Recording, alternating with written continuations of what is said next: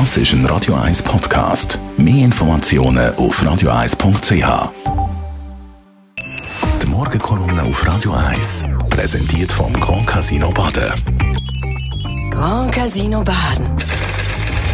Baden im Guten Morgen, Roger.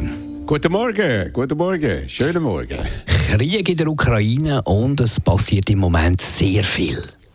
Ja, unglaublich spielt sich geradezu ab. Und das gerade an mehreren Fronten gleichzeitig.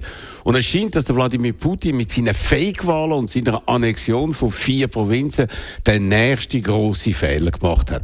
Dann praktisch gleich gleichzeitig mit dem international verpönten politischen Vorgehen brechen die russischen Fronten zusammen.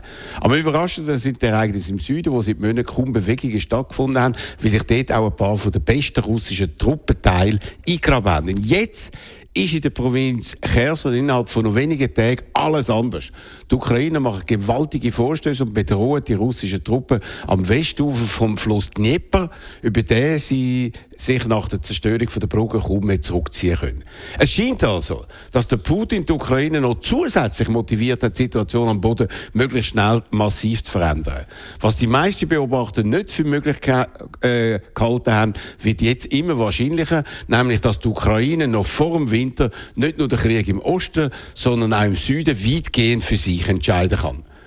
Äh, noch vor wenigen Monaten haben das nur die wenigsten Fachleute erwartet, dass nämlich die kleine Ukraine das große Russland militärische Knie zwingen kann und von einem Großteil vom besetzten Gebiet vertrieben wird.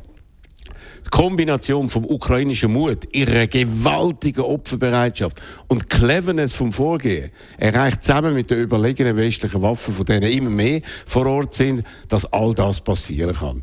Dass die, wo die Ukraine vom Anfang an zur Kapitulation aufgefordert haben, weil sie ja gar keine Chance haben, sind falsch gelegen, wie etwa der deutsche Bestsellerautor und Philosoph Richard David Brecht, aber auch Leute aus dem ganz linken und dem ganz rechten Lager. Wir erleben also Weltgeschichte, wo das Böse, wo der Aggressor, der Kriegsverbrecher nicht quasi automatisch alles ungestraft niederwalzen kann, sogar wenn es sich dabei um eine Weltmacht handelt. Was machen jetzt aber die Russen?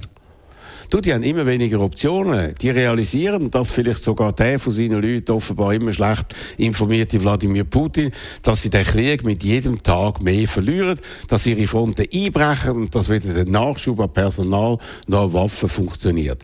Darum auch ist die Diskussion über den Einsatz von Nuklearwaffen von Putin zum wiederholten Mal ja aufgebracht worden.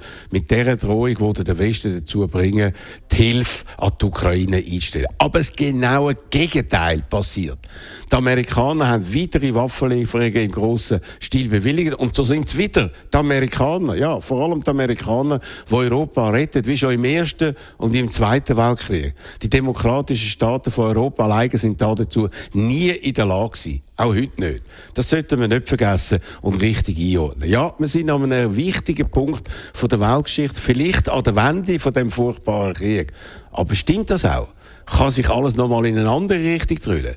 Darüber müssen wir gerade jetzt mehr erfahren. Es ist doch eine ziemlich unübersichtliche Lage und das werden wir heute im Tagradio ab der 10, wo ich mit vielen hervorragenden Fachleuten reden kann. Tagradio exklusiv, also auf dem Kanal, an dem ganz speziellen Mittwochmorgen. Heute von 10 bis 12 hier auf Radio 1. Roger hat es gesagt und seine Kolumne, die Morgenkolumne, die kann man nachlesen bei uns im Netz auf radio1.ch. Die Morgenkolumne auf Radio 1.